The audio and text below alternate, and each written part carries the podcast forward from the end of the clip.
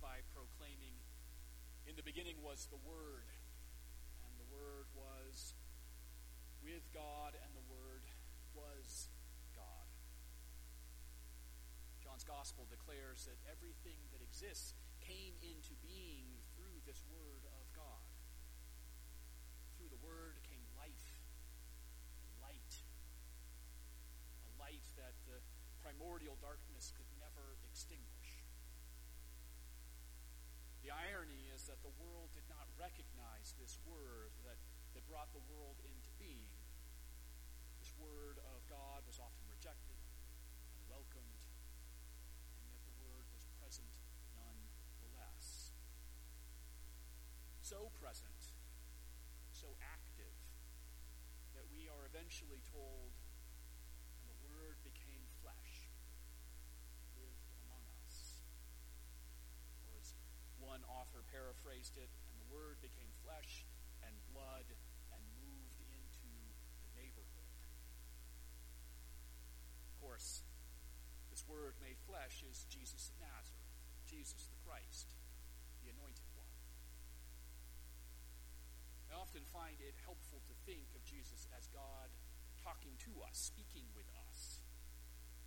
Jesus is God's utterance, announcement, pronouncement, declaration. In Jesus, God has a word for us, a word for you. In Jesus, God has something to say to the life of each and every human being. And so, if we want to know what God is saying, then we don't just need to listen to what Jesus is saying, we have to observe what he does.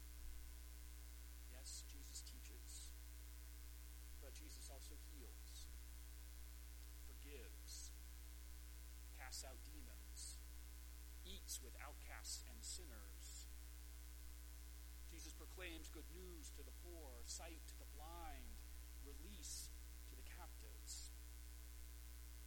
He brings Lazarus back from death. Jesus saw his own mission as declaring and enacting the kingdom of God. The, the kingdom is the reality of God's reign, of God's justice and peace made present in our lives. The kingdom will be fulfilled in God's future, but it is also breaking into this very moment. It is to be found within you and found whenever and wherever we act out of love. In this way, Jesus comes to bring wholeness wholeness for individuals and communities. And indeed, individuals and communities are made whole as they are made one in love with God and with one another. And this, this union, the bond of love, is what Jesus has come to proclaim and to fulfill. On the night before his death, Jesus prays, saying, As you, Father, are in me and I am in you, may they also be in us. And then later, still praying, Jesus says, The glory that you have given me, I have given them, so that they may be one as we are one. I in them and you in me, that they may become completely one, so that the world may know that you have sent me and have loved them, even as you have loved me. This union of love, this oneness, is Jesus' mission. This is God's word to us. This is why Jesus has come, and this is why he must return to the one he calls the Father in order to enact and fulfill this new bond, this new union of love. And yet, and yet so much of God's word to us must be a word of hope.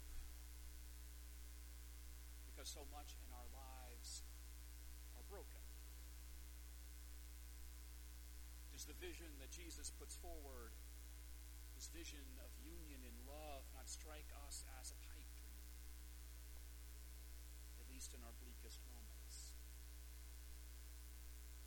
Pandemic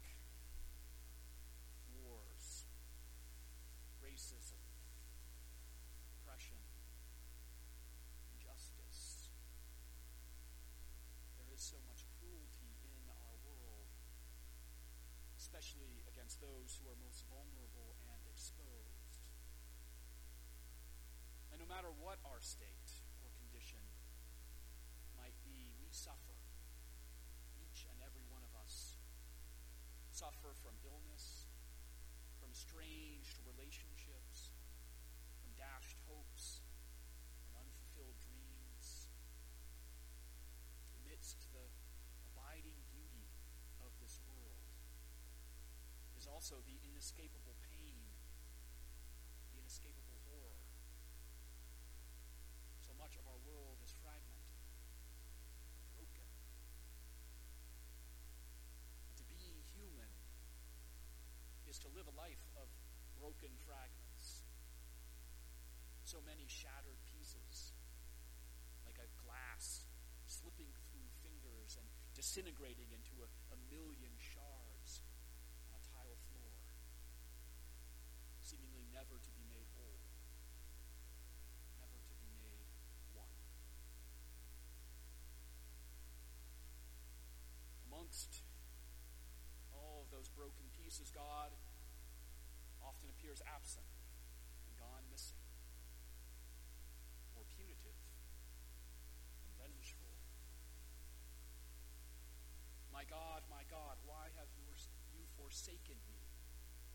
cries the psalmist. To this cry, God does not seem to answer, despite the, the psalmist's suffering.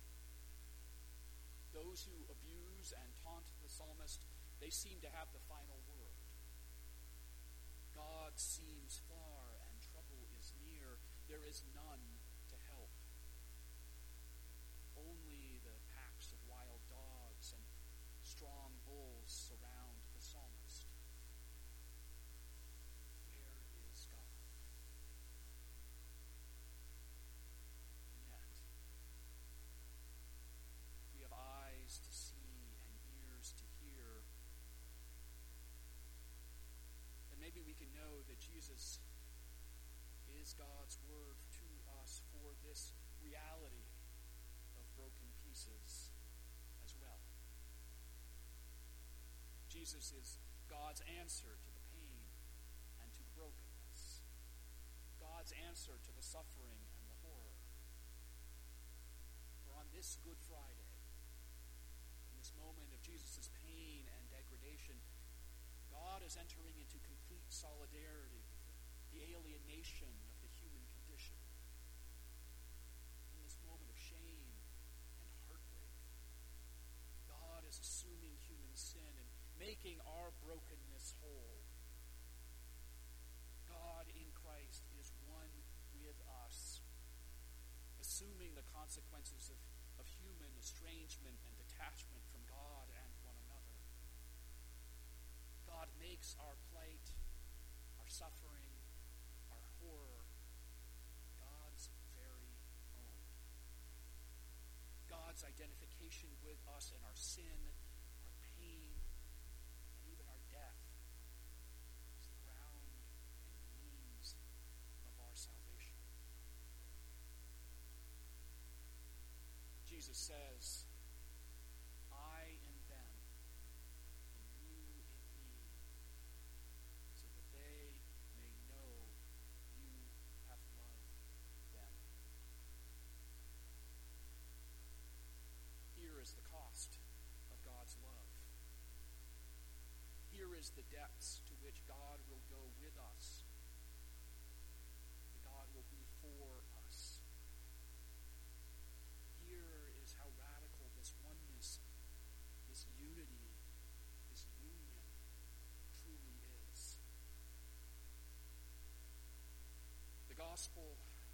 points to the crucifixion as the ultimate self revelation of God. Here, I would contend we can best see who God is. Here, God and God's nature and God's ways are most fully revealed. Jesus declares, It is finished. Jesus reveals that there is no place of alienation or pain where God is absent. It is finished. There is no circumstance that cannot and will not be redeemed. It is finished. God has won the victory of love. For here, as Christ hangs on the cross, we see to draw us into the bonds of love that have existed from always and from eternity. Here we see God overcoming every resistance and every estrangement through the vulnerability and the power of love. This oneness in and of love overcomes all hostility